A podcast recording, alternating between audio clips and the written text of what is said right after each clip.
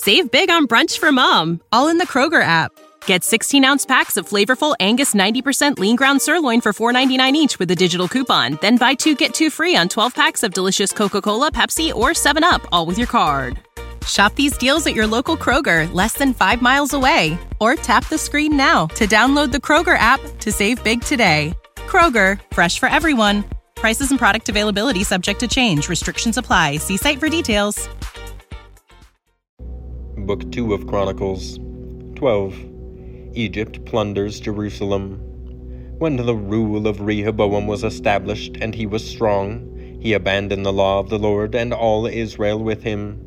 In the fifth year of King Rehoboam, because they had been unfaithful to the Lord, Shishak king of Egypt came up against Jerusalem with one thousand two hundred chariots and sixty thousand horsemen. And the people were without number who came with him from Egypt, Libyans, Sukkiim, and Ethiopians. And he took the fortified cities of Judah and came as far as Jerusalem. Then Shemaiah the prophet came to Rehoboam and to the princes of Judah who had gathered at Jerusalem because of Shishak, and said to them, Thus says the Lord, You abandoned me, so I have abandoned you to the hand of Shishak. Then the princes of Israel and the king humbled themselves and said, The Lord is righteous.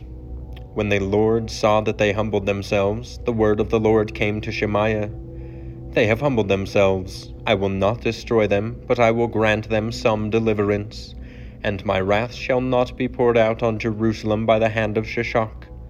Nevertheless, they shall be servants to him, that they may know my service and the service of the kingdoms of the countries. So Shishak, king of Egypt, came up against Jerusalem. He took away the treasures of the house of the Lord and the treasures of the king's house. He took away everything. He also took away the shields of gold that Solomon had made. And King Rehoboam made in their place shields of bronze and committed them to the hands of the officers of the guard, who kept the door of the king's house. And as often as the king went into the house of the Lord, the guard came and carried them and brought them back to the guard room.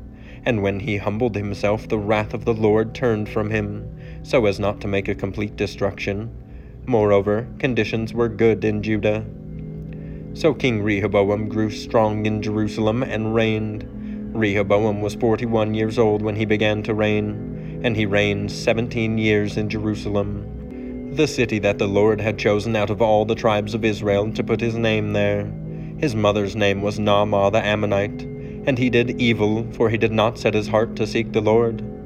Now the acts of Rehoboam, from first to last, are they not written in the chronicles of Shemaiah the prophet and of Iddo the seer? There were continual wars between Rehoboam and Jeroboam, and Rehoboam slept with his fathers and was buried in the city of David, and Abijah his son reigned in his place.